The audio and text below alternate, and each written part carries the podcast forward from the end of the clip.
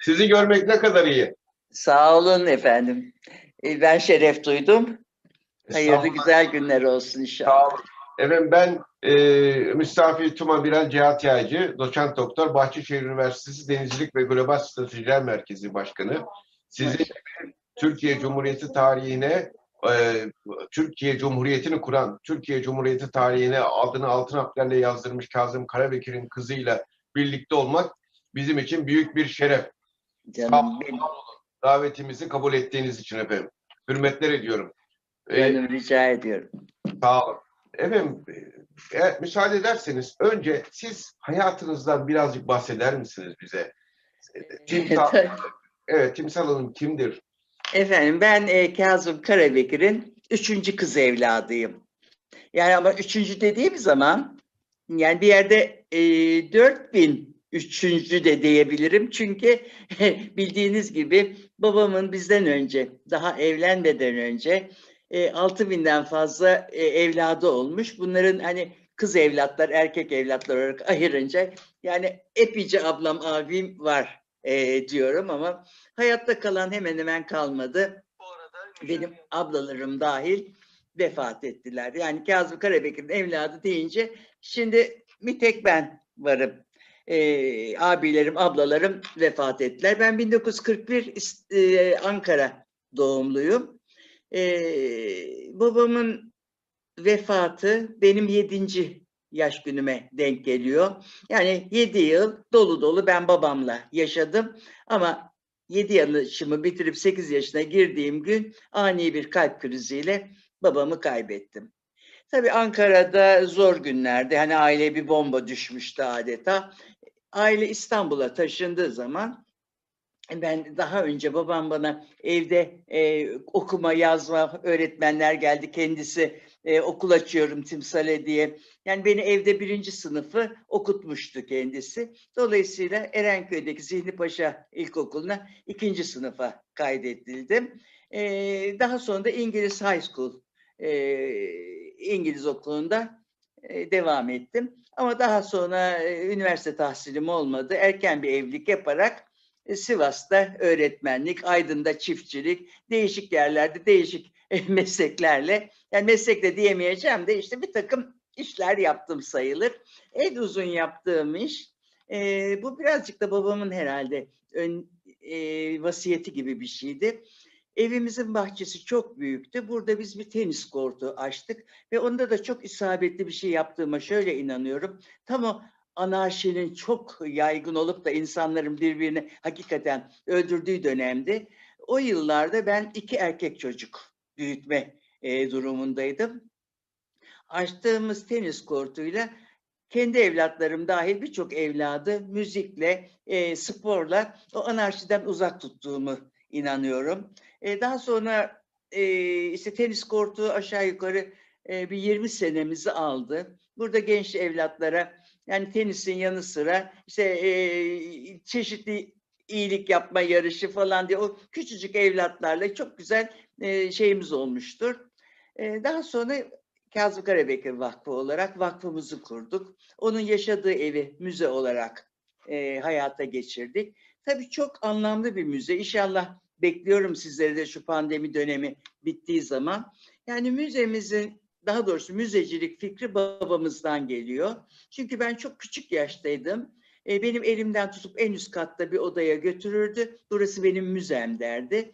Ve Çanakkale'de e, çadırına düşen bomba parçasından atının eğerine ayakkabı, o kar ayakkabıları, kocaman ayakkabılar dahil çok dikkatimi çekerdi. O doğuda giydikleri ayakkabılar.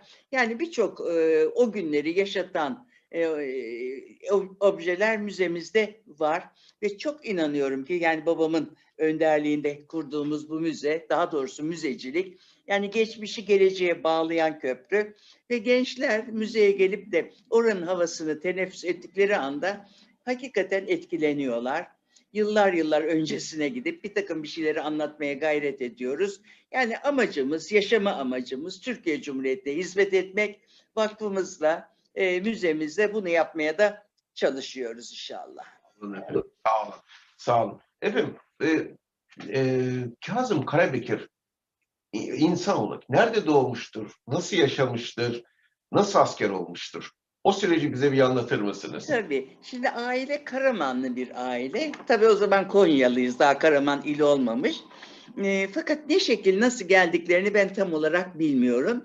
Ama işte Karamanoğulları, Karabekiroğulları diye o tarih itibariyle Karaman'a yerleşmişler.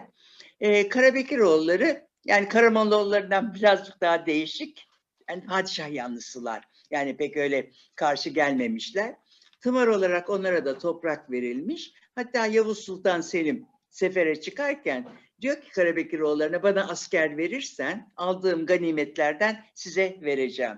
Hakikaten de Konya'da bugün Mevlana Müzesi'nde sergilenen büyük büyük şamdanlar var. Yavuz Sultan Selim'in Karabekiroğullarına verdiği şamdanlar. Daha sonra babam onu müzeye hediye ettim diyor anılarında. Ee, babası Mehmet Emin Paşa daha 15 yaşındayken Kırım Savaşı'na katılıyor. Ve Kırım Savaşı'na katıldığı zaman e, yani döndüğü zaman daha doğrusu madalyalarla gazi olarak döndüğü zaman alaylı olarak orduda kalıyor. Yani ben buna hep böyle Allah'ın bir lütfu demişimdir ki babamın e, daha sonra kurtaracağı e, yerler yurdumuzun doğusu e, daha önce yıllarda babasıyla gittiği görev yerleri oluyor. Ama görev yerinin de enteresan olarak Van'a gidişi şöyle. O tarih itibariyle Ermeniler ve Türkler e, kardeş ilişkisinde yaşarken yurdumuzun doğusunda bir şaya çıkıyor. Diyorlar ki Moskova'dan bir grup Ermeni arayı bozmak üzere gelmektedir. İşte padişah bu nedenle Mehmet Emin Paşa'yı e, Van'a gönderiyor asayişi koruması için. O tarih itibariyle babam 4 yaşlarında filan. Yani İstanbul'da e, beş er- erkek kardeşin en küçüğü İstanbul doğumlu 1882 İstanbul'da doğmuş. Ve bir büyük abi okula başlarken onu da mahalle okuluna idareten öyle göndermişler. Ama hiç de haz etmemiş mahalle okulundan. O öğretmenin sopası, uzun sopası, falaka dayakları falan onu hep böyle zaten çok yaşı da küçük olduğu için kah gidiyor, kah gitmiyor. Fakat daha sonra bu Van'a gidiş çok enteresan. Tabii Van'a gidiş bugünkü gibi burada bindin, orada indin yok öyle şey. Karayolu bile olmadığı için bir şekilde herhalde Trabzon'a doğru gemiyle gidiyorlar. Erzurum'da konaklıyorlar. Bu enteresandır. Erzurum'da konakladığı sırada bir yerden bir yere atlarken düşüyor. Başından bir avuç kan toprağa karışıyor. Ve zaman içinde Erzurum'a düşman girdiği zaman diyor atımı daha büyük bir şevkle mahmuzladım. Benim oradan alacak kanım vardı. Ta bebekliğinde, çocukluğunda e, başından e, e, e, toprağa karışan kanı unutmamış ki alacak kanım var diye daha çok sahipleniyor. Çok kişi onu Erzurumlu bilir. Yani aile Karamanlı. E, daha sonra da Karabekir İstanbul'da doğmuş babasının görevi nedeniyle İstanbul'da oldukları için. Orada bir, ben ilçe var biliyorsunuz. Şimdi Karaman'a bağlı sanıyorum. Kazım Karabekir Var. Şimdi var ve orada ben çocukken e, benim babam da Çumra'da kaymakamdı. Müze müze vardı, evi vardı. Evini ve müzeyi ziyarete gitmiştim çocukken. öyle mi? Tabii. O zaman bak ne Tabii güzel. o zaman gitmiştik. O zaman Çok etkilenmiştim. Evet. işte Van'a gidiyorlar. Van'a gittikleri zaman Ermenilerle arkadaşlıkları var. Yani çocukluğunda e, Ermenilerle zaten İstanbul'da bu e, e, Ermeniler, Museviler falan hani o dönem itibariyle burada da komşuluk etmişler. Küçük Mustafa Paşa doğumlu babam. E, Van'a gittikleri zaman gene ahçıları Ermeni. E, insanlarla bir sorun yaşamıyorlar. Fakat enteresan bir şey şöyle oluyor. Kendi anılarında anlattığı gibi bir annesi ona bir komutan kıyafeti, kumandan elbisesi dikmiş. Dört yaşında küçük kumandan babamın yağ vereyim diye onun peşinde dolaşıyor. E, ve bir resepsiyon oluyor. Bu resepsiyonda Rus generalinde bulunduğu bir resepsiyon. E, general yanına bu küçük evlatlara hep sorulur ya büyüyünce ne olacaksın? E, çağırıyor yanına sen diyor kumandan büyüyünce ne olacaksın diyor. Kumandan olacağım diyor. Kumandan olup ne, ol- ne yapacaksın deyince de yurduma göz dikenin gözünü oyacağım diyor. Dört yaşında küçük kumandan. Evladınızdan çok etkilendim diyor Rus general. kendisine bir hediye göndermek isterim diyor. Ve akşam eve ufak bir pakette bir küçük tabanca geliyor. Dedem asker olmasına rağmen bunun bir oyuncak tabanca olduğunu zannediyor. Kendisi kurcalarken gerçek bir mermi babaannemin gözünün yanından geçiyor ki pek şaşardı. Yani bize niye böyle bir ailemize e, yani felaket getirecek bir hediye gönderdi Rus komutan diye. Tabii elinden almışlar. Alınca da çok e, üzülmüş yani bana gelen bir hediyeyi niye aldınız diye. E, yani demek ki askerlik şeyi o zaman da varmış ki silah. Sonradan e, Mehmet Emin Paşa'nın görevi Me- e, Mekke'ye vali muavini olarak değişince aile Mekke'ye göçüyorlar. Tabii bunlar çok e, meşakkatli yolculuklar o dönem itibariyle. Mekke'de Arapçayı ana dili gibi öğreniyor. Orada da mahalle okulu gibi başlıyor herhalde okula. E, hatta diyor ki anılarında babama tercümanlık yapacak kadar Arapça öğrenmiştim. Çok güzel anlatıyor. Hayatım kitabında hani nasıl Kabe'yi tavaf etmişler, içine nasıl girmiş. Yani fakat büyük bir acı Mekke'deyken yaşanacak. Kolera salgınında babasını kaybettiği zaman kendisi 11 yaşında. Hani derler ya damdan düşen damdan düşen halini arar, bir anlar. Daha sonraki yıllarda o kadar yetim evlada baba olduğu zaman sorarlarmış paşam bu şefkat nereden ileri geliyor bu çocuklara olan ilginiz? Ben de küçükken yetim kaldım dermiş. Hakikaten küçük yaşta yetim kalma büyük bir ızdırap. E, dolayısıyla aile İstanbul'a geri döndüğü zaman tabii çok zor dönüyorlar. O gemilerle belli bir zaman gidiliyor.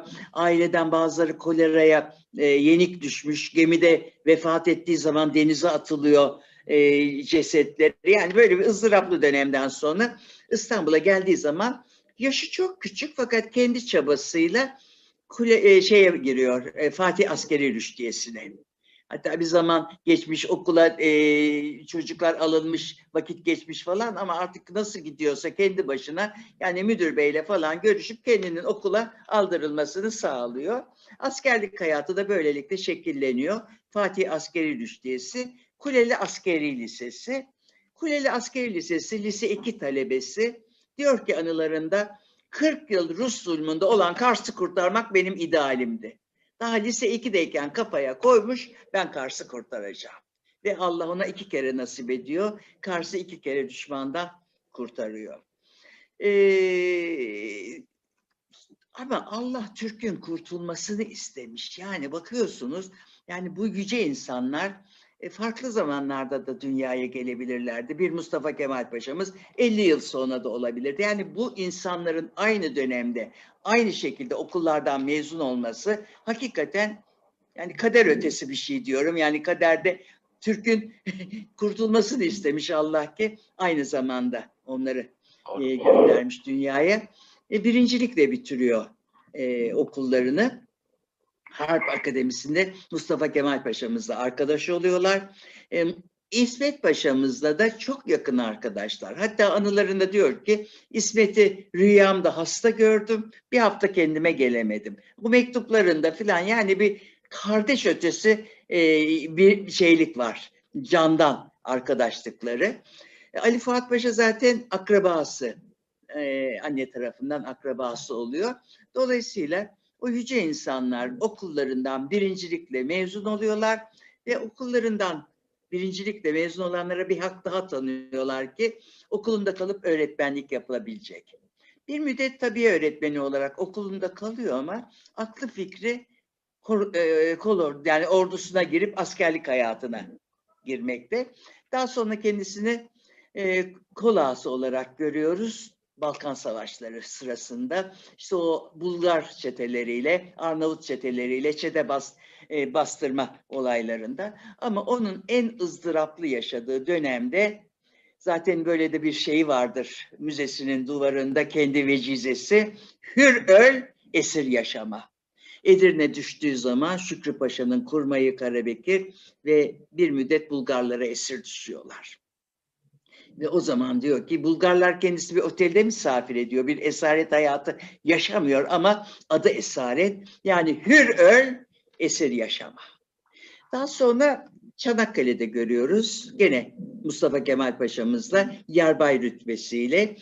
Kazım Karabekir Kerevizlere mevkiinde Fransızlarla çarpışıyor. Hatta çadırına düşen bomba parçasını bile almış müzeye getirmiş. Gençler görsün neler yaşadı diye.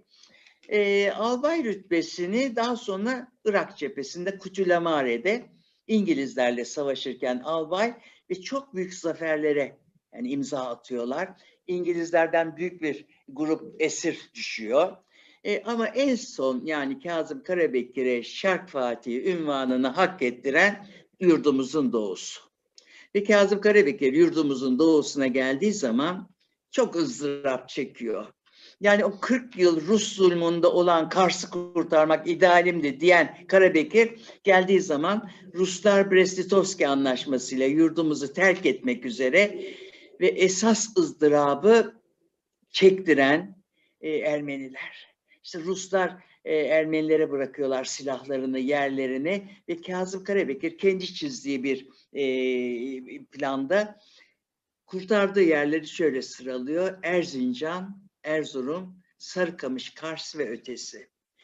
Erzincan, Erzurum, Kars kurtuluyor ama hepsinin ortak tarafı düşmandan yani düşman çekildiği zaman yanmış, yakılmış, içinde neredeyse insan kalmamış. Çok büyük acılar yaşıyor.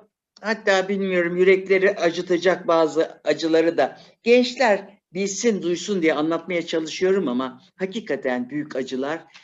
Erzurum'a girerken diyor insanlara dişlerini görecek kadar yakınındayım. Gülerek beni karşılıyorlar. Biraz daha yaklaştığım zaman ortada bir gayri tabiilik hissettim. Bu insanlar hiç kımıldamıyordu. Daha da yaklaştığım zaman ızdırapla gördüm ki her biri canlı canlı Ermeniler tarafından birer kazığa oturtulmuştu. ızdıraptan kasılmıştı çehreler ve öyle can vermişlerdi. Allah benim gözümün gördüklerini dünya üzerinde hiçbir göze göstermesin. Bizim canlarımız, bizim topraklarımızda öyle can veriyorlar. Sarıkamış'ı kurtarıyor. Sarıkamış 40 yıl Rus zulmunda ve Sarıkamış'ı başka türlü hislerle diyor ki hayatta çok başarılarım oldu ama beni en mutlu eden başarım Sarıkamış'ı vatanına kavuşturup binlerce yetim evlada gerçek bir şefkatli baba oluşum Sarıkamış'tadır. O Ruslardan kalan sağlam binalara evlatlarını yerleştiriyor. işlik olarak, yurt olarak, e, okul olarak orayı kullanıyor. Hatta hatta beni çok şaş- şaşırtan iki tane akarsuyun önünü kapatıp bir göl haline getiriyor. Evlatlarım suyla tanışsın diye. Ve evlatlarından e, ismini de onlardan etkilenerek koyuyor. Bebek Gölü koyuyor. Yani Karabekir'in evlatlarının içinde kundak bebekleri bile var. O 4000'den fazla kız evlat e, ve erkek evlatlar. İçlerinde bebeler bile var. Ama onların içinde o kadar onları e, kendinde olanları evlatlarına vererek yetiştiriyor ki Kazım Karabekir'in evlatları dediğiniz zaman bilin ki hiçbiri yalan söylemez, hiçbiri harama el uzatmaz ve kendi içindeki cevheri tanıyarak ben vatana nasıl faydalı olacağım diye mesela asker olanların içinde eski genelkurmay başkanlarımızdan Cemal Tural Paşa'mız, Zeki İlter Paşalarımız, Sabri Koçak Paşa'mız ki ben ondan tanıştım. Ee, asker olanların içinden öyle büyük insanlarımız çıkmıştır. Dolayısıyla şu anda hayatta kalan olmadı ama çoğuyla hayattayken ben tanıştım. Ee, daha sonra Kars'ı kurtardığı zaman gene Kars'ın resmini görseniz yanmış yakılmış, içinde hemen hemen insan yok. Daha ötesi, daha ötesi dediği Nahçıvan. Nahçıvan'daki canlarımız da Ermenilerden çok çektiler. O dönemde çektiler, daha sonra da çektiler. Ve Kazım Karabekir daha ötesi diye Nahçıvan'a ilerliyor. Hüseyin Cavit Bey diye bir Türk şair ile çok yakın dost oluyorlar.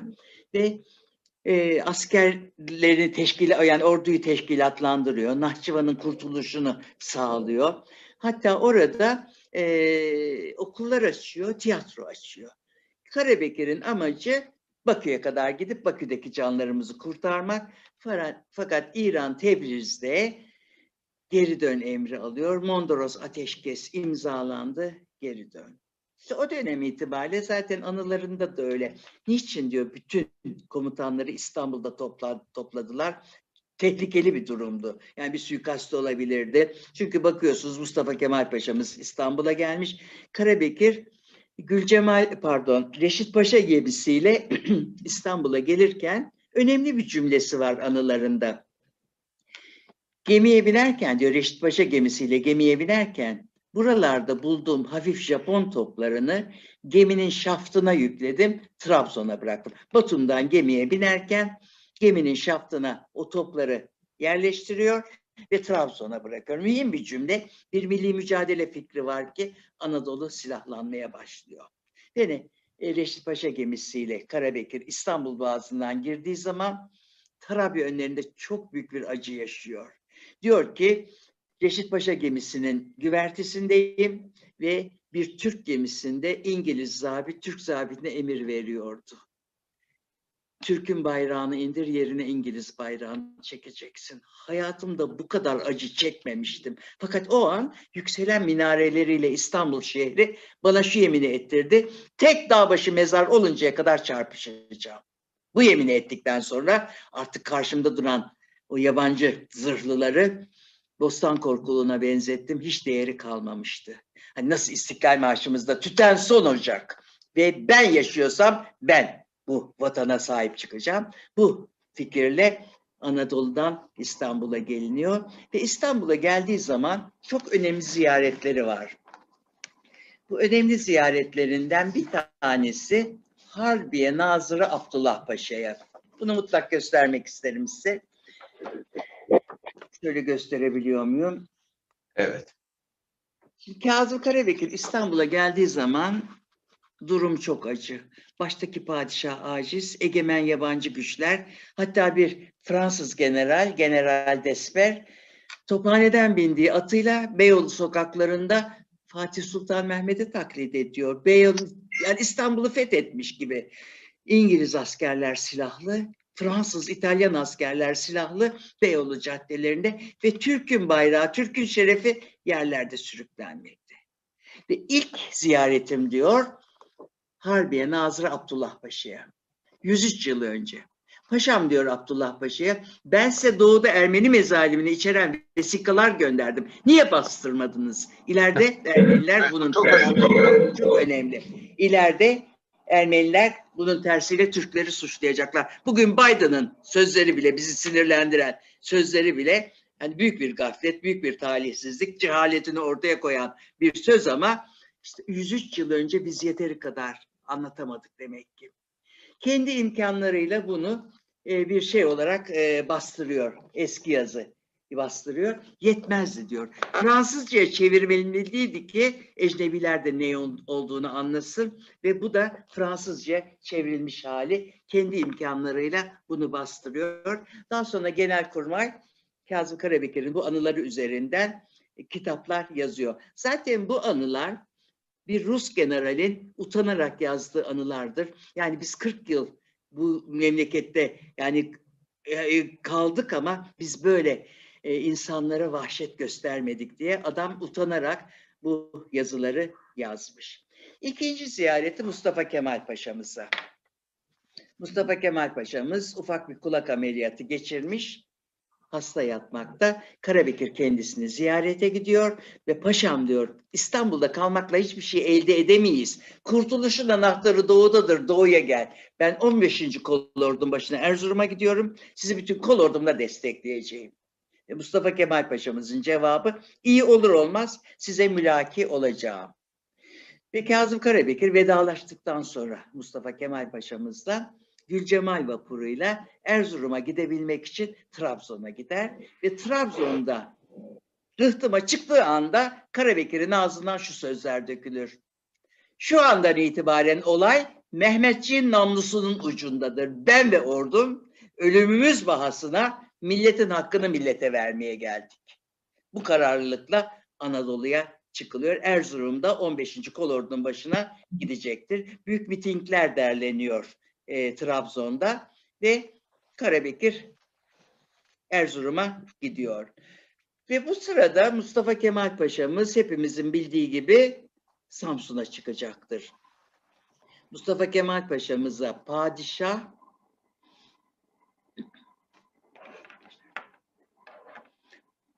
Padişah Mustafa Kemal Paşa'mıza git paşam vatanı kurtar diyemiyor. Niye diyemiyor? Yani aynı padişah daha önce bir e, cuma selamlığında Mustafa Kemal Paşa'mıza hediye saat vermiş ve paşa paşa bu ana kadar yaptığın kahramanlıklar bu kara kitaba geçti. Vatanı kurtarabilirsin demiş. Fakat aynı padişah git vatanı kurtar diyemiyor. Çünkü İngilizler padişaha diyorlar ki Anadolu'da en ufak bir Türk ayaklanması, Türk silahlanması olursa orayı da zapt ederiz.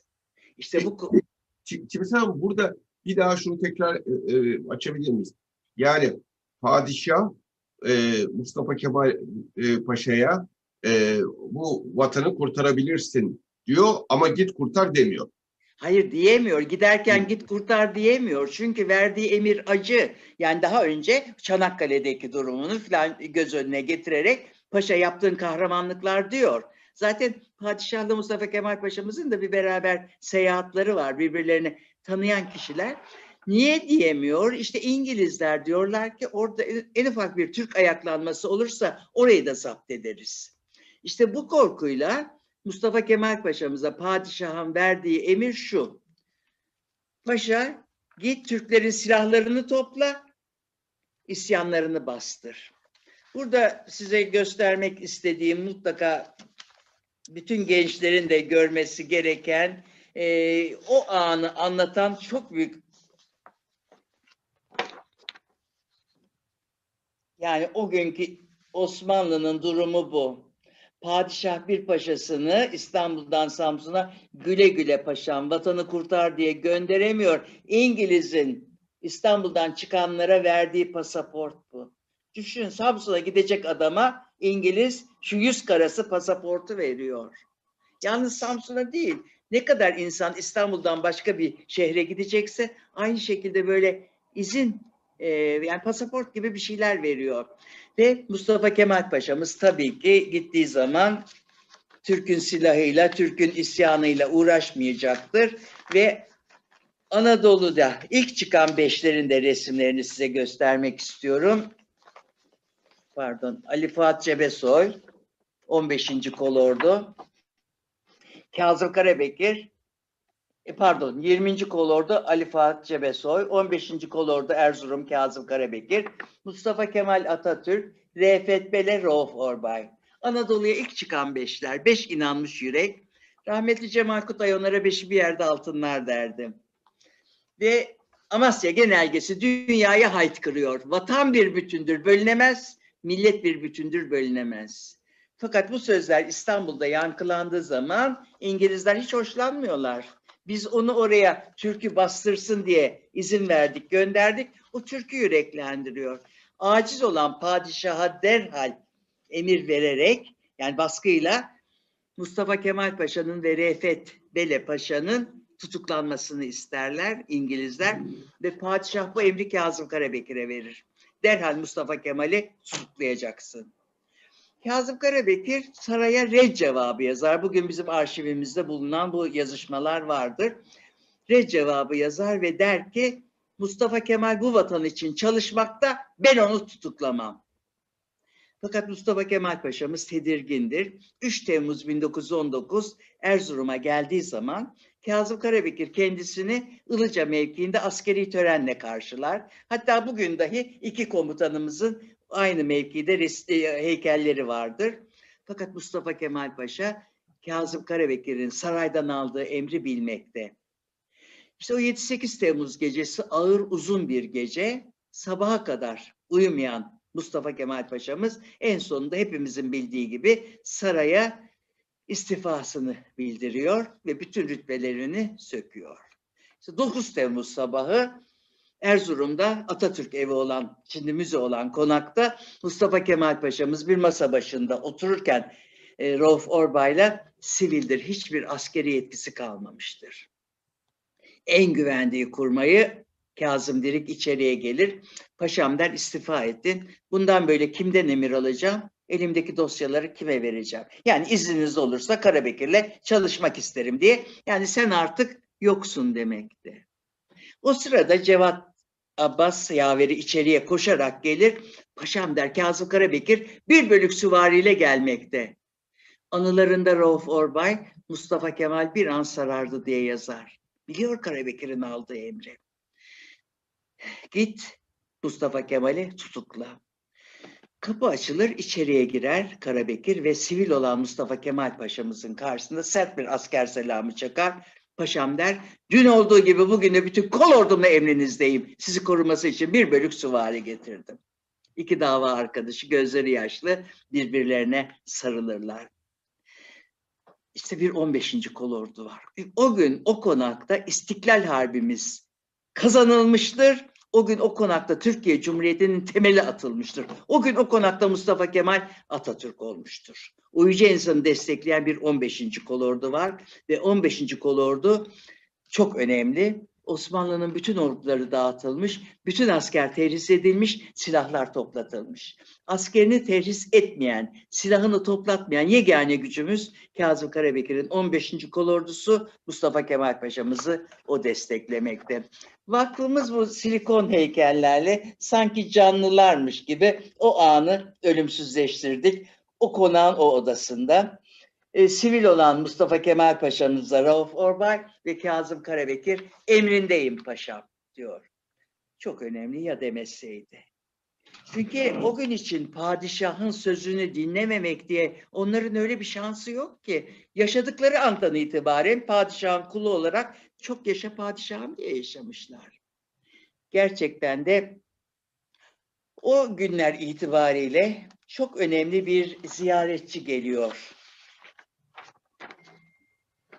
General Harbor. Erzurum Kongresi esnasında Erzurum'a gelen General Harbor.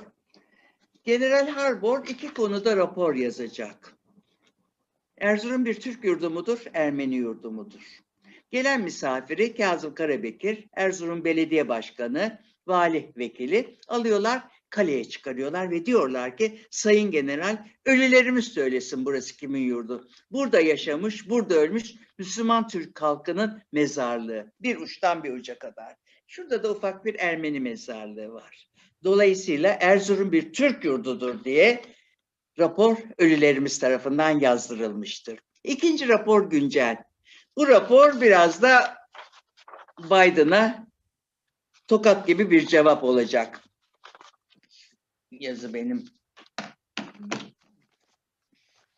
Yazımı almak istiyorum onu oraya mı koydum acaba? Şunun içine bak. Ee, gelen e, misafirin etrafına e, Ermenilerden bir grup kendi aleyhlerine konuşmak üzere e, şey yapıyorlar, geliyorlar. Buldum şurada. E, geliyorlar ve Karabekir General Harbor'a Alaca köyünün raporunu veriyor. Şimdi Alaca raporunun köyü yani yüreklerin dayanmayacağı bir rapordur bu. Vaktinizi almazsam birkaç satırla. Tabii tabii bu çok önemli. Çok önemli efendim. Bu Ermenilerin yaptıkları soykırım resmen bu. Evet, evet. Türkleri, Türkleri yok etme. Şimdi burada diyor ki Karabekir, mezarlar adeta cesetleri dışarı atmışlardı. Alaca köyünde cenazeler insanın aklını oynatacak bir haldeydi. Bütün çocuklar süngülenmiş, yaşlılar ve kadınlar samanlıklara doldurulup yakılmışlardı. Gençler baltalarla parçalanmıştı. Çivilere asılmış ciğer ve kalpler görünüyordu. Bütün bu acıklı görüntüler Erzurum'a atılmaya ve oradaki zavallılara yardıma beni mahkum etmişti. Birinci Kafkas Kolordu Komutanı Kazım Karabekir 10 Mart 1918. Hatta bunları duyunca General Harbor diyor ki yani bir e, Hristiyan yani Allah'a inanan Hazreti İsa'nın evlatları nasıl bu kadar acımasız ve vahşi olurlar? Hayretini gizleyemiyor. Bunları söylüyor General Harbor.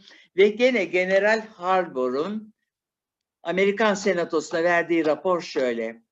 24 Nisan Amerikan Senatosu'na sunduğum rapordur.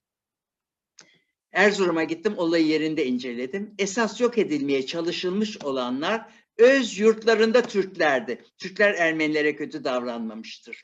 Bugün Amerikan arşivlerinde bu rapor ola ola yani orada Cumhurbaşkanı yani bir başkan konumunda olan zatın cehaletine ben şaşıyorum ya da diyorum ki altında ne e, menfaat var? Yani bu lafları kaça söyledin?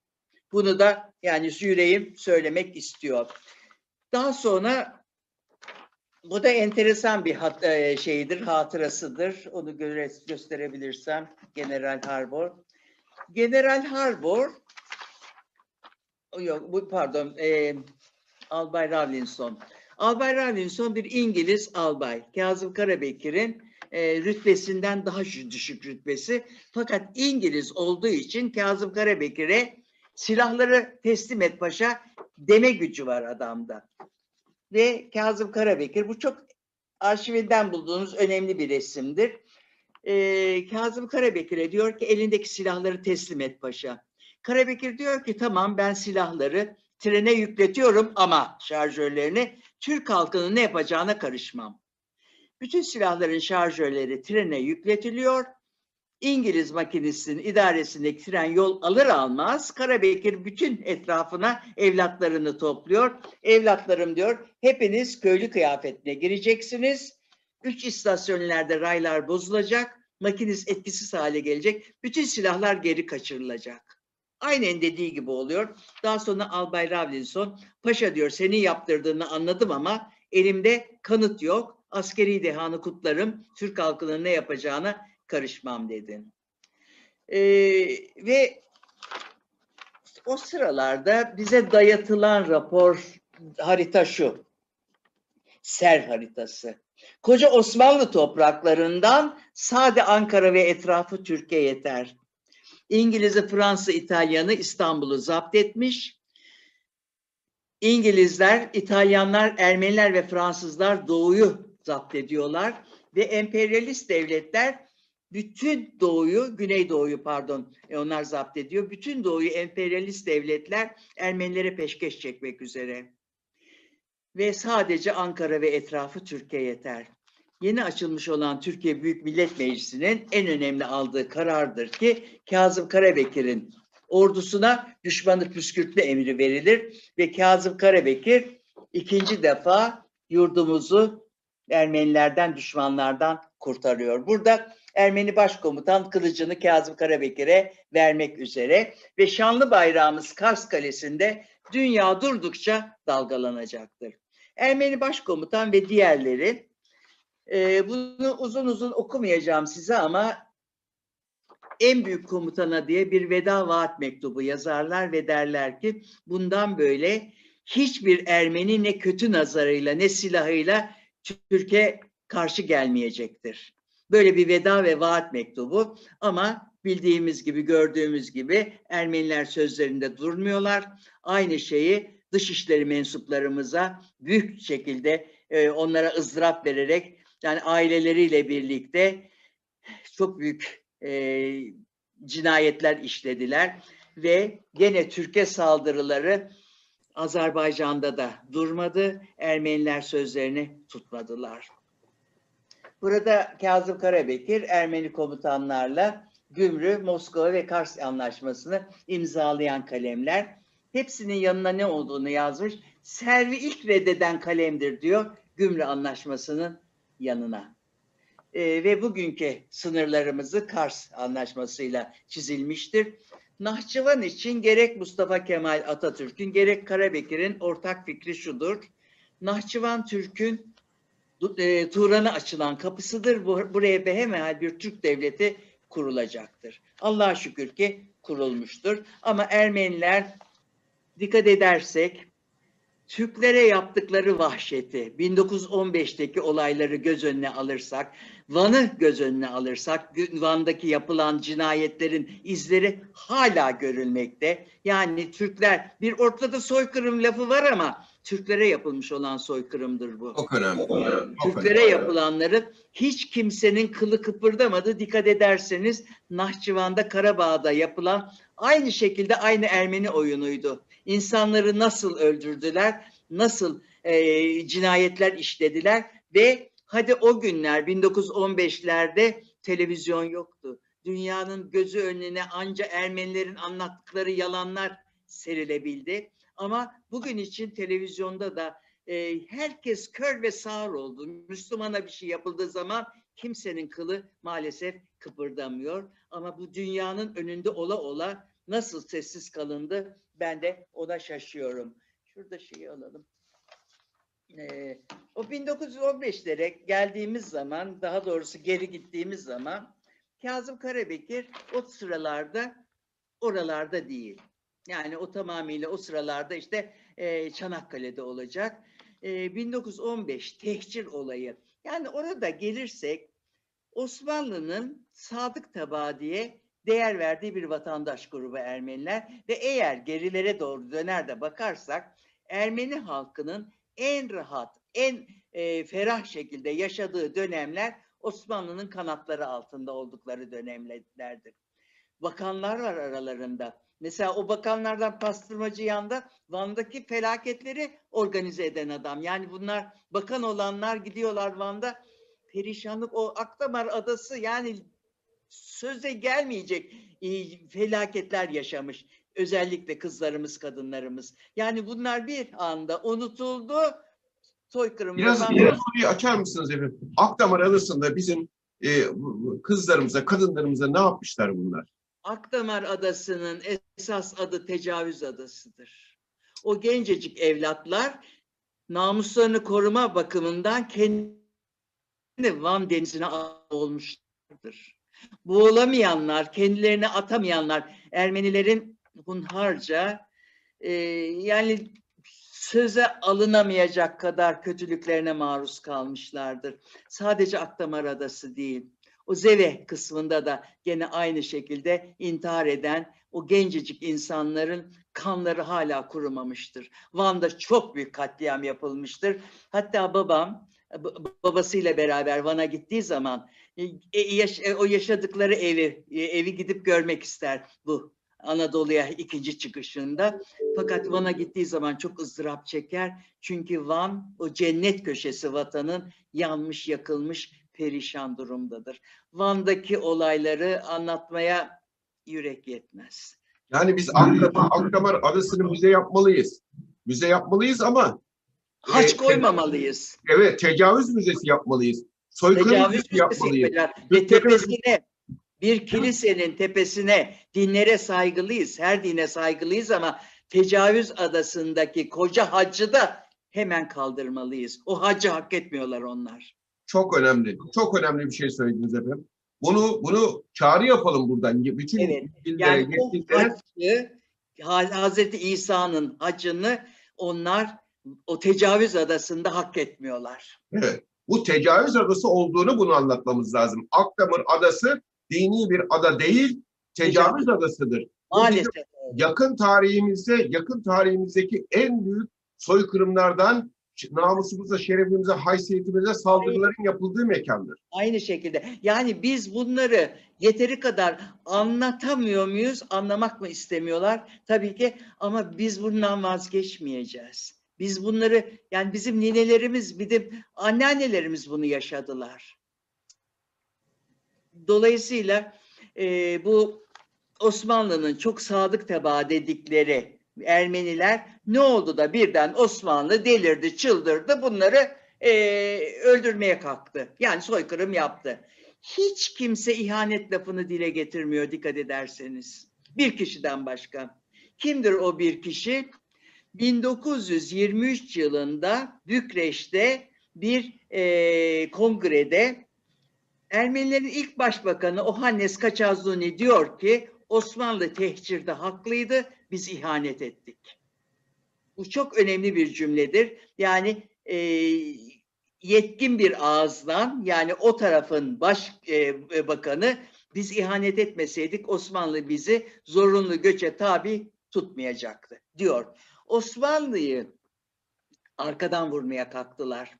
Yani Ruslarla bir olan Ermeniler Osmanlı'yı sırtlarından vurmaya kalktılar ama İngilizler ama Ruslar Ermenilere destek oldular. Yani burada Osmanlı zayıflamış bir durumda siz de burada bir devlet kurabilirsiniz diye onlara destek oldular.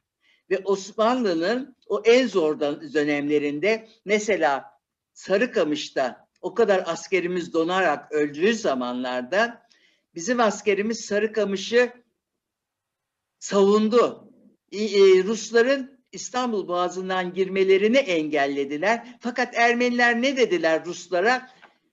Türklere gelen e, yardım batırılmıştır. Türklere yardım gelmiyor, geri çekilmeyin. İşte Ruslar o zaman Erzurum'a kadar indiler. Dolayısıyla Ermeni'nin bir değil, iki değildi ihaneti. Osmanlı'ya yaptığı ihanet ve Osmanlı bunun karşılığında ne yaptı? Zorunlu göçe tabi tuttu. Ve dedi bugün Osmanlı arşivlerinde çok e, okumamız gereken her kafileye doktor verilsin, her hamile kadına süt verilsin, döndükleri zaman malları kendilerine verilsin, borçları ertelenmiş olsun.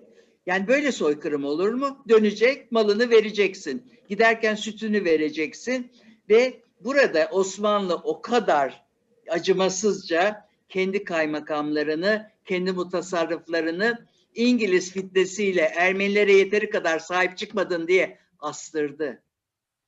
O Boğazlayan kaymakamı Kemal Bey, 33 yaşında gencecik adam, cebinde borç senedinden başka para yok. Üç evladını devlete emanet edip ölüme gitti, asıldı.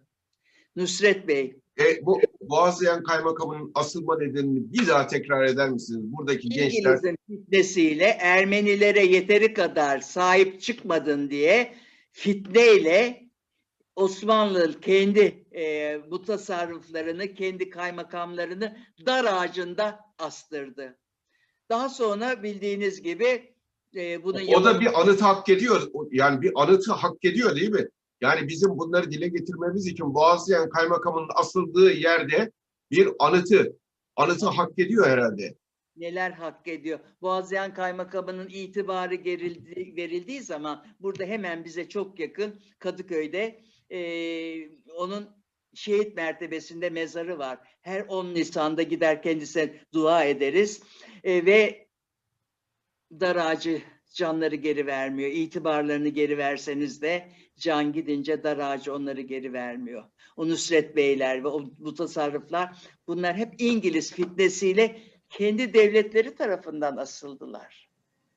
Yani bu acıların hepsini biz sinemize çekeceğiz ve Biden efendi soykırım lafını telaffuz etti diye ağzımızı açmayacağız. Var mı öyle bir şey? Cahil bir adam, tarihi bilmiyor. Türkiye'nin nerede olduğunu bile Allah bilir. Hani bilmiyordur. Dolayısıyla cahil bir insanı ben sadece kınıyorum ve o sözleri lanetliyorum. Çok önemli efendim, çok önemli. Bizim bir kere bu yapılanları, bu, bizim bu yapılanları anlatmamız lazım. anlatamıyoruz.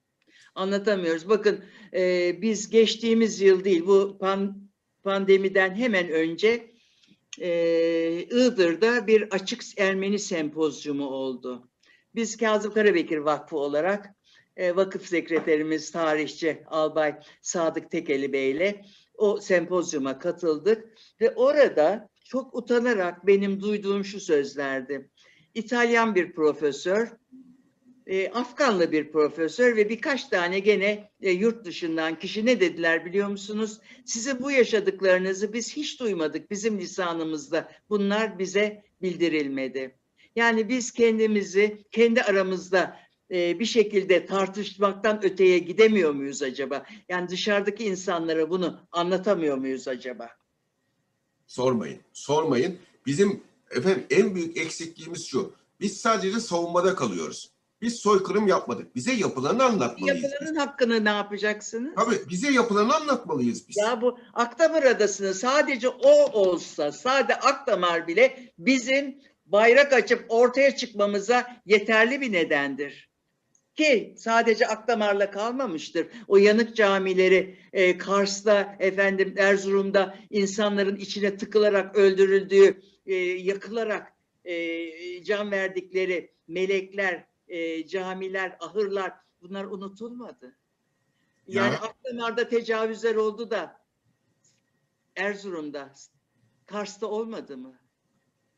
Çok aile evlatlarını e, yer dibinde böyle e, şeylerde yetiştirmeye çalıştılar. Yeter ki onların gözü önünde olmasın diye. O kızlarını saklamaya mecbur kaldı insanlar.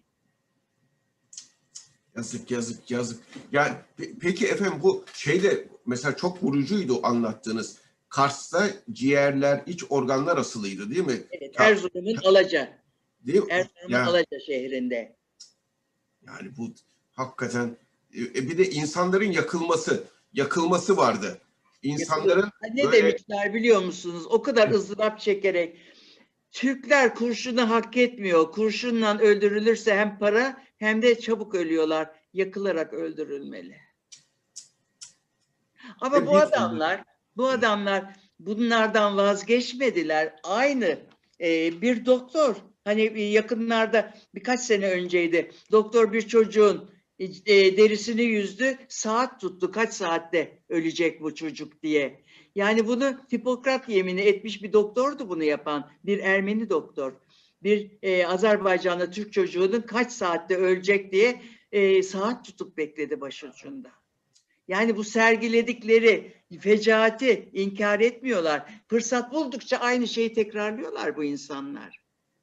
peki bu özür dileme, yok özür dileyelim, yok masaya oturalım, yok karşılıklı helalleşelim sözlerine nedir, ne demeli Timsel Hanım? Vallahi ben özür taraftarıyım şöyle. Özür benim ceddimden dilenirse, dur bakalım kabul edecek miyim, etmeyecek miyim? Ben tarafım ve ceddimden özür dilenirse o masaya otururum. Ben kimse için özür dilemem. Benim vatanımda gelecek bu kadar e, rezilliği yapacak, benim namusuyla oynayacak e, bu milletin e, o genç kızlarıyla, kadınların e, şeyinde o Akdamar adaları bilmem sade Akdamar'la kalmıyor. O bütün ulaşabildikleri her yerde kızlara, kadınlara öyle davranıyorlar. Yani söyleyecek laf yok. Bunları özür dilerlerse özürü biz kabul edecek miyiz? Biz ben şunu anlamıyorum. Biz Akdamar Dam- adasını bir e, Ermeni e, kilisesi, Ermeni e, din e, anıtı olarak biz bunu yapıyoruz. Adamlar bunu daha 100 yıl olmamış. işte 100 103 yıl diyelim. 103 yıl önce burada yapmadıkları kalmamış. 105 yıl önce yapmadıkları kalmamış her türlü tecavüz adasına çevirmişler. Biz bunu bir e, soykırım müzesi yapmıyoruz da bunların kutsal adası yapıyoruz. Bu, bu böyle bir şey dünyada hiç kimse yapmaz. Hiç kimse yapmaz. Bakın benim yüreğimi gerçekten kanatan bu soykırım müzesi sözünüz. Ee, biz Şemsettin Uzun Valim 1996'lar falan olabilir. Benim eşim hayattaydı. Ee, Iğdır'da Şemsettin Uzun Valimizin vali olduğu dönemde bir soykırım müzesi gibi bir müzeyi biz yapmışız Iğdır'da. Bugün hala yani dört duvar var. Hatta çatılmış şeyler vardır, kılıçlar vardır. Yani sulhteysek çatıttır, eğer e, sulhte değilsek o kılıçlarla gözün oyulacaktır demek üzere. İnanın o valimi o gün anıtın açıldığı gün işten çektirdiler. İşten el çektirdi o valiye. O yani e, kafayı kelleyi koltuğuna almış bu işe ve baş koyan adamı o gün işten çektirdiler. Hangi kafaydı, hangi şeydi bunu yapan bilemeyeceğim. Ve bugünlerde tekrar oraya gidin. Yani iki sene önce gittiğim zaman da o anıtın bir sahibi yok. Iğdır'da zaten belediye bildiğiniz gibi tamamıyla farklı bir e, şeyde. Yani ne valilik yeteri kadar sahip çıkıyor ne üniversite sahip çıkıyor. Yani dört duvar var ama içi de boşaltılmış. İçinde bütün bu Ermenilerin yaptıkları e, soykırımın resimleri vardı. Biz de mümkün mertebe kitaplar vesaireler gönderdiydik. Ve buna rağmen bugün maalesef dört duvar arasında kalmış. Kapısı da kilitli. Hatta bazen gelinler damatlar resim çektirmek için önüne geliyorlar. Yani biz elimizde olan bize yapılan soykırımı müze olarak hale getirmişiz. Bunu bile ortaya çıkaramıyoruz. Bunu ortaya çıkaran adamları da görevden alıyoruz. Yazıklar olsun. Hangi montajda bu? Bir de efendim şöyle e, bakın e, e, benim gündeme getirdiğim bir konu var. Biz bu e, sözde Ermeni soykırımı yalanı, iftirası e, ve yani hani hırsız ev sahibini evden kovarmış ya. Aynen o pozisyondayız biz. Ev sahibi olarak hırsız, hırsız tarafından evden kov- kovulan, iftira atılan aynı pozisyondayız.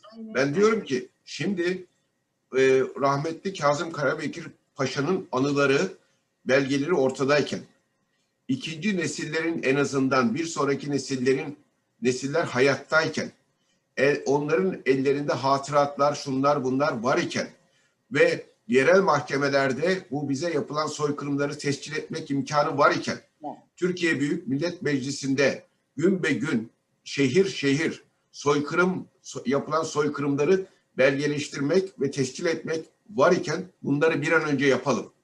Biz bir kere kendimizin soykırıma uğradığımızı, bizim atalarımızın soykırıma uğratıldığını, namuslarıyla, şerefleriyle, haysiyetleriyle oynandığını, malların ve canların ellerinden alındığını, Evet, Türksüz bir Doğu Anadolu, Güneydoğu Anadolu istendiğini, aynen. Müslümansız bunu anlatmamız lazım. Bizim harekete geçmemiz lazım diye düşünürüm. Siz ne düşünürsünüz? Aynı fikirdeyim. Yapabildiğimiz her şeyi yapmamız lazım. Ve bakın şu göstereceğim resim de çok önemlidir. Bu da biz e, bize e, atılan o yalana bir cevaptır. Bu bir Kazım Karabekir portresi. Kazım Karabekir kendi yetim evlatlarının arasına katmadığı 3000'e yakında Ermenilerden kimsesiz kalmış çocuk var. Bunları e, diyor ki asimile etmek istemedim. Dillerini dinlerine bilerek yetişsinler madem Ermeniler. E, dolayısıyla Trabzon'da Amerikalıların açtığı yetimhanede onlara da babalık ettik. Ettim diyor. Şimdi o çocuklar bir teşekkür olarak kara kalem bu resmi yapmışlar. Altındaki eski yazı çok çarpıcı. Diyor ki Yetimler Babası Kazım Karabekir Paşa Hazretleri. Ya. Trabzon Ermeni yetimleri tarafından. Şimdi eğer sen soykırım yapmışsan ortada yetim bırakır mısın? Mümkün değil. Değil mi? Bunları belgelememiz lazım o yetimler de senin bir paşana ben sen benim yetimler babamızsın der mi? Ki anılarında diyor ki keşke o çocuklar büyüdükleri zaman Türklerden gördükleri şefkati unutmasalar. Ama o çocukların hiç izine de rastlayamadık. Ne olduklarını da bilemedik.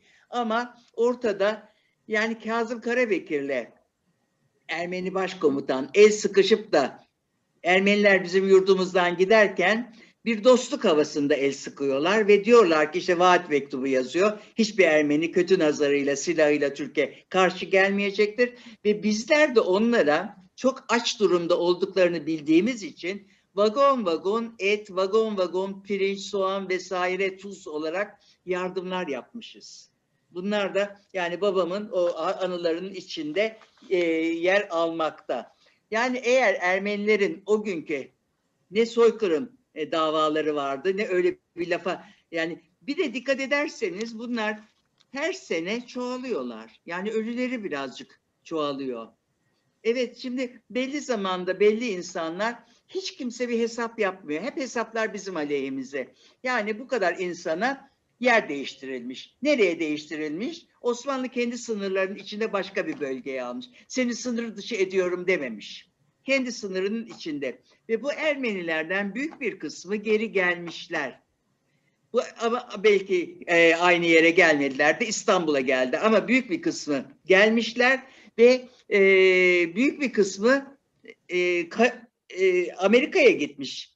E, Kanada'ya gitmiş, Fransa'ya gitmiş. Yani eğer biz bu soykırımı yapmış olsaydık dünya üzerinde bu kadar Ermeni nereden türedi geldi? Mümkün değil. E bir de bakıyorsunuz 1925 yılında Kerkük'te Türklere yine Ermeniler soykırım yapıyorlar. E, Kerkük'te bunları nasıl nasıl oluyor bu? Soy, Nasıl? soyları kırıldıysa bunlar nasıl soykırım yapabilecek? sudan geldiler o zaman bunlar? Tabii. Yani bu bunun yani biz bu bir de şöyle e, üste çıkma gayreti. Aslında ortada biz eğer soykırıma uğratıldığımızı anlatabilirsek, anlatırsak onlar daha büyük tehlikeye e, tehlikeyle karşı karşıya olacaklar. Ama O yüzden- korkuyorlar. Tam Korkuyorlar. korkuyorlar ve üste çıkıyorlar. Tabii ama bakın diaspora bundan besleniyor. Şimdi Ermeni diasporası bu paraları nereden buluyor? Yani Amerika'daki insan, Amerika'daki insan tarih bilmez. Aman aman fazla bir şey de bildikleri yok. Ama ne anlatırlarsa bir şekilde inanıyorlar. Ee, yani kalkıyorlar büyük paralar veriyorlar diasporaya. Ama Ermeni halkı gene aç. Dikkat ederseniz e, yılda şu kadar Ermeni kadın İstanbul'da e, ya da büyük şehirlerde çocuk bakarak yani bir şekilde ekmek parası kazanıp Ermenistan'a öyle gidiyor. Yani bu da işin farklı bir hani lahana turşusuyla pehriz hikayesi. Bu kadar e, madem soykırıya uğramışlar ya niye geliyorsun buraya? Buradaki çocukları ben nasıl emanet ediyorum sana? Yani tabii bir de bir de efendim bakın o içlerindeki genetik vahşet duygusu Hiç değil. hiç hiç kalkmamış. Bakın o anlatıyorsunuz. O doktorun Azerbaycan'daki çocuğun derisini yüzerek ne kadar zamanda öleceğinin saatini tutması. Saat tutuyor. Sen doktor hangi mes yani milletten olursan ol bir Hipokrat yemini etmiş insan. Yani milletin milliyetine bakmadan kadın erkek bilmem ırk düşünmeden o insanı iyi etmeye yemin etmiş insan kaç saatte ölecek diye saat tutuyor. Bakın e, bir, şimdi ismini tam hatırlayamıyorum ama e, büyük bir e, olay olmuştu dünyada. E, bir Ermeni doktor Amerika'da ötenezi nedeniyle yüzlerce kişiyi öldürmüştü. Güya yani e, öt, ötenazi de değil bunlar yaşamaz yaşamasına da gerek yok diye öldürmüştü. E işte buyurun, buyurun. Yani inanılmaz Bilemiyorum. şeyler yaşanıyor. Ama bakın burada da benim içimi acıtan ne biliyor musunuz? Yani koronanın da veren mikrobunun da görevi gelip beni hasta etmek. Ben içimdekinden şikayetçiyim. İçimdeki yani bir Ermeniden benim eğer Türk adamım özür dileyeceğiz diye ayağa kalkıyorsa hepimiz Ermeniyiz diye pankart kaldırıyorsa ben Yazıklar olsun. İçimizdeki Er- ya içimizde ben Türk'üm diye çıkmıyorlar. Ben de Ermeniyim diye çıkılıyor. Bunu anlamak mümkün değil. Ve Akdamar adasındaki bu tecavüz adasının bir Ermeni din müzesi yapılması ya bunu, bunu kabul etmek mümkün değil yani. Mümkün değil. Soykırım müzesi olması lazım bunun. Tecavüz müzesi olması lazım. O kara haccı oraya e, taktılar. Ama bizim adamımız yaptı gene bunu. Ya ben inanamıyorum. Biz nasıl böyle yani Timsah Hanım gerçekten ben hep şunun taraftarıyım. Biz böyle pasif politikalarla, pasif duruşlarla biz bir yere ulaşamayız ve her gün her gün böyle tenimizden et çekerler bizi. Aynen çekiyorlardı. Tabii tenimizden et e, ç- çekerler. Bizim onun için gerçekten ciddi şekilde dik bir duruşla bu gerçekleri dünyaya Vallahi. anlatmamız lazım. Tavır Her taviz kayıp getiriyor bizde. Aynen öyle. Anlayış değil, taviz oluyor bunlar. Bu anlayış değil, bu taviz. Anlayışlı. Bakın şimdi yani bunu kimse alınmasın ama o Akdamar Adası'na koca hacca izin veren adamla eee, bu Boğaziyen Kaymakamını İngiliz fitnesiyle idam eden adam arasında ne fark var? Yani Kimse- niye kimse bakın- aşağılık kompleksimiz var? Bakın, bakın Akdamar Adası'nın tecavüz adası olduğunu Türkiye Cumhuriyeti'nde belki yüzde bir bilir. Yüzde bir bilir. O da iyi bir oran söylüyorum. Onu da iyi bir oran söylüyorum. Yüzde 99'u Akdamar Adası'nın nerede olduğunu bilmez. Bilenlerin de yüzde 95'i Akdamar'ın Ermeniler için ulvi bir yer olduğunu, ruhani bir yer olduğunu söyler. Hiç kimse Akdamar'da bizim ninelerimizin, ninelerimizin e, tecavüze uğradığını, kendini Van Denizi dedikleri Van Gölü'ne attıklarını, boğul, boğulmayı tercih ettiklerini ama kurtarılıp tekrar tecavüz edildiklerini kimse bilmez. Kimse bilmiyor bunu. Kimse- Yani ve ve yani çok acı şeyler yaşanmış durumda. E, biliyorsunuz yani siz daha iyi biliyorsunuz anılarında var. E, kadınların göğüs uçlarından tesbih yapmalar. Hay Allah'ım evet. Yani ka- karınlarını açıp hamile kadınların bahse girmeler. Erkek mi, kız mı diye. Biz bu vahşetleri yaşamış bizim atalarımız. Biz bunlara hala biz de Ermeniyiz, biz de gidelim özür dileyelim diyenleri kabul etmek mümkün değil. Bunların soyunda Ermenilik var demek ki. Vardır, vardır. Ama Vardır. bunların arasında da mesela öyle Ermeni görüyorsunuz ki mesela bizim bu Kadıköy'ün bir efsane Jirayir bir doktoru vardı. Bunlar da yani Ha Türk- tabii. Tabii onları da onlarla karıştırmamak lazım. onları da yani içlerindeki insan olayı farklı. Tabii tabii. Yani tabii. bir laf Biz, vardır biz Mevlana. toplumsal olarak bakıyoruz şimdi. Evet, der kitlesel ki- olarak yaptıkları. Evet, Mevlana'nın bir sözü der ki bazen insan o kadar iyi olur ki melek kıskanır. Bazen o kadar kötü olur ki şeytan kıskanır. Evet. Dolayısıyla yani içlerinde iyi olan da mutlaka var olmaması. Vardır. Tabii tabii tabii. O biz fert, fert olarak demiyoruz ama bize yapılan toplum olarak yapılan e, kısma diyoruz. Şimdi Ama savunmadan vazgeçeceğiz. Atağa geçeceğiz. ata, atağa geçeceğiz. Savunmadan çıkmamız lazım. Bizim taarruzi diplomasi yapmamız lazım.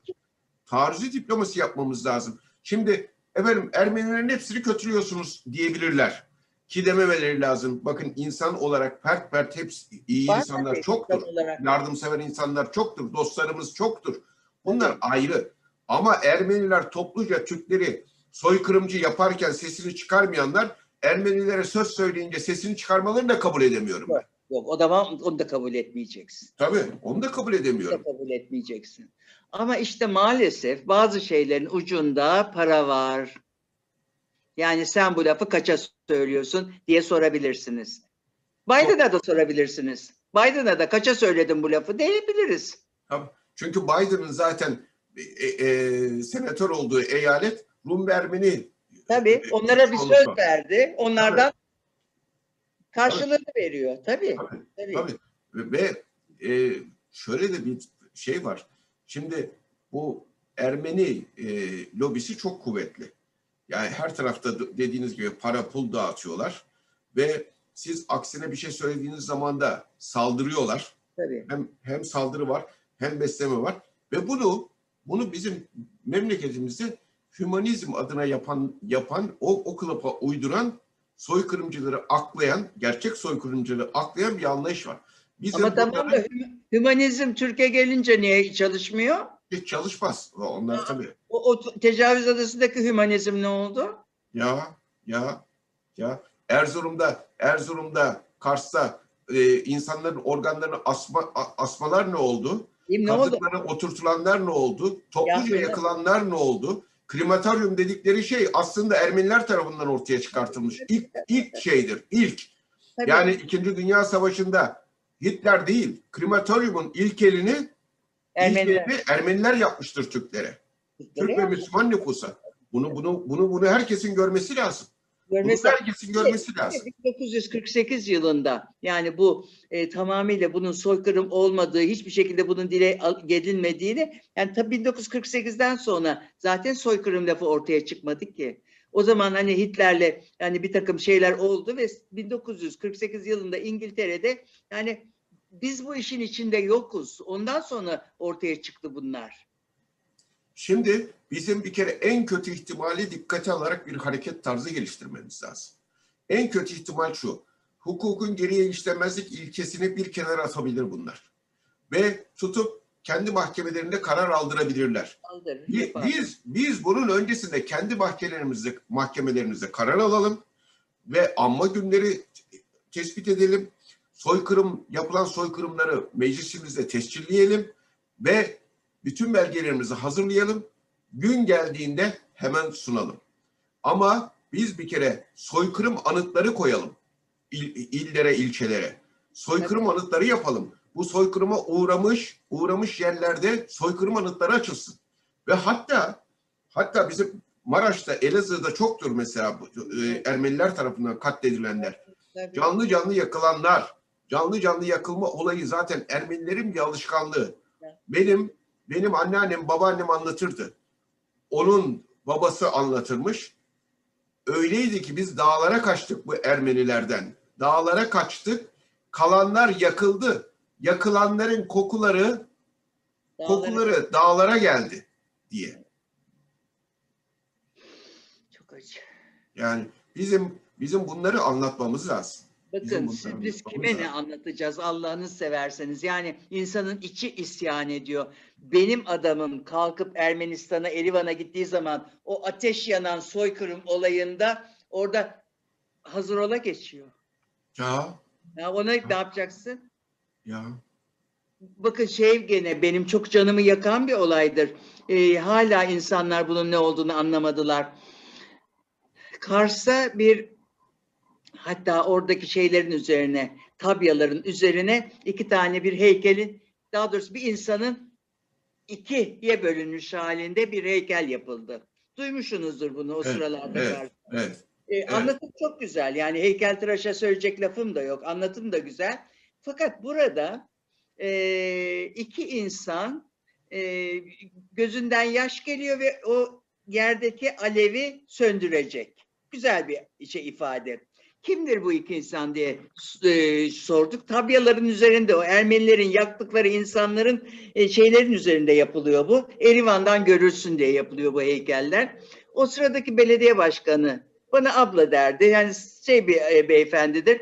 Dedim ki bu ne iştir dedim. Bu aman abla dedi. O dedi Ermeni Türk falan değil ki dedi. O dedi Hazreti Adem'in iki oğlu dedi. Kim o? Habil'le Kabil. E peki dedim biz hangisiyiz? Habilsek katiliz.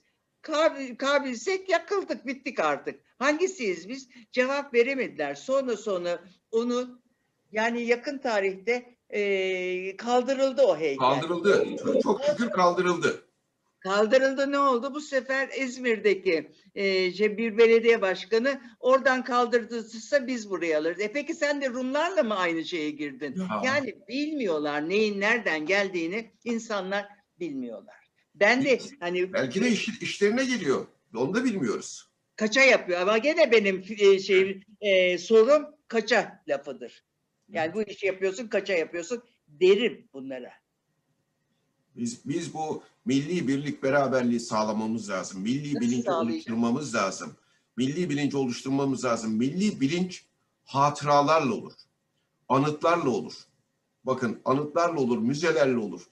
Ben Rusya'da yaşadım ateşeyken. Orada anladım. Orada anladım nasıl milli birlik oluşturuluyor diye. Nasıl milli ruh oluşturuluyor diye. Evet yaptım. Her yerde, her savaş alanında küçücük yerlerde dahi anıtlar var. Ve anıtların üzerinde yazıtlar var. Ve İkinci Dünya Savaşı'nın bütün cephelerinde müzeler oluşturulmuş. Bizim bu anıtlar, anıt meselesine çok önem vermemiz lazım. Hem anıt hem yazıt kısmına çok önem vermemiz lazım. Gelecek nesillerin tarihi unutmaması açısından anıt konusu ve yazıt konusu son derece önemli son derece önemli. Bu şehirde dolaşırken o noktalarda ne olduğunu bilmeliler. Tarihte ne olduğunu bilmeliler. Bu çok önemli bir şeydir.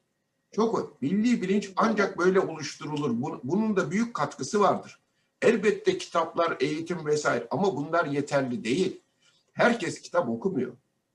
İnternette herkes bilgi peşinde değil, dedikodu peşinde olanlar da var. Şimdi o zaman çarşıda pazarda dolaşırken o şehrin belli noktalarında bulunurken o anıtlar ve yazıtlar ve herkesin ulaşabileceği küçük küçük müzeler açmak çok önemli. Tabii tabii. Bakın şeyde TRT'de kaç sene önce hatta çok da mutlu olmuştuk ki daha o son tanıklar ölmeden önce e, zannediyorum Abdülhamit Arşar diye bir çocuk genç bir e, beydi. Bir de Figen Hanım. Bunlar e, adım adım gittiler ve o insanları buldular. Onlarla röportajlar yaptılar ve adı da son tanıklardı. O son tanıklar daha yaşıyordu. Yani neler yaşamışlar, ne ızdıraplar yaşıyor. Bu TRT'de var. Bir kere bir yerlerde görmedik ki sonra biz bunları. Biz onları bizim de bütün amacımız bakın e, benim ve benim genç arkadaşlarımız bizim hepimiz gönüllüyüz. Gönüllü e, ta- sadece Türkiye Cumhuriyeti menfaatleri, Türk menfaatleri üzerine çalışıyoruz. Biz bunların hepsini çıkartacağız ve biz bir kampanya yaptık Timsel Hanım. Bu Ermeni soykırımı lafını kullanmadan önce e, bütün Türkiye ve dünya çapında binlerce mektup gönderdik. Biden'a, Biden'ın yardımcısına, Dışişleri Bakanı'na, kongre üyelerine, Amerika'daki arkadaşlarımız elden götürdüler. Ya, Ee, ve e, kendim de imzaladım, gönderdim. Yani ge- gençler bu konuda gerçekten çok bilinçliler. Ben onlara Z kuşağı demiyorum. Zafer kuşağı diyorum. Gerçekten bizden çok çok daha bilinçliler. Yeter ki biz o arşiv bilgilerini ortaya çıkartalım. Şimdi şöyle oluyor. Şöyle oluyor. Oradaki gerçeklerin ortaya çıkması sanki e, efendim vahşeti ortaya koymak doğru bir şey değilmiş vesaire. Ya bizim tarihimiz bu. Biz de biz suçlanıyoruz. Vahşeti ortaya koy koyacağız tabii ki vahşeti. Tabii. Yani özür bizden bekleniyor, vahşeti biz yapmış olduk. Aynen biz yaptık. Çünkü siz sessiz kalın. Siz bir şey yapmayın. Siz Ya, etmeyin. ya, Tabii. ya. Ve hemen içimizden bir kampanya başlatılıyor. Yani biz yani ben şunu görüyorum. Ermeniler tarafından soykırıma uğratılmış köylerimiz, şehirlerimiz için bir kampanya yapıldı mı bugüne kadar? Ya da şehitlerimiz için, şu anda terör şehitleri için herhangi bir ben de ben de teröre karşıyım, ben de bilmem neye karşıyım, ben de o şehit gibiyim diye kampanya yapıldı mı? Yapanlar. Hayır. Bizim bir kere bunları çok net bilmemiz lazım. Çok net görmemiz lazım. Bunlar Türk milli birlik ve bütünlüğünü bozucu kasti hareketlerdir. Ya, ya vicdanları başkasına bağlıdır ya cüzdanları bağlıdır. Ya da beyinleri bağlıdır. Ama Türkiye'ye değil. Türkiye'ye değil. Değil. Onun için de özellikle bu merkeze, bu bizim benim bu kurduğum merkeze hiçbir maddi destek almıyorum. Sebebi şu. Hiçbir şekilde kimseye bağlı olmayalım. Evet, evet. Kimsenin adamı olmadan. Kimsenin adamı olmayalım. Kimsenin adamı olmayalım. Kimseye hiçbir şekilde bağlanmayalım diye. Ee, gerçekten bizim bu konuları gündeme getirmemiz lazım. Sizi de daha fazla yormak istemiyorum ama Timsel Hanım. Rica Şimdi- ediyorum. Evet. Yani Biz- ne zaman ne yapabilirsek yani elimizden ne gelirse yaparız bunu. Ki biz sizin kapınızı çok çalacağız. Her Sizden zaman. çok istifade edeceğiz. Bizim gençlerimiz de size hayranlar. Evet. Ee, ben de bize vakit ayırdığınız için çok çok teşekkür ediyorum. Cumhuriyet döneminde sizle bir ara konuşmak isteriz. İnşallah. gençlerimiz izliyorlar, çok da se- seviyorlar. Ee, ve aynı zamanda sizin yönlendirmenizle de biz bu Ermeni soykırımını yani Türklere yapılan Ermeni soykırımını e, belgeleriyle daha iyi ortaya nasıl koyabiliriz? Nasıl dünyaya duyurabiliriz? Bu konuda da sizin yönlendirmenizi ve direktiflerinizi alacağız inşallah. Estağfurullah. Yani yapabileceğim ne varsa yüreğim başka ne yapabiliriz ki?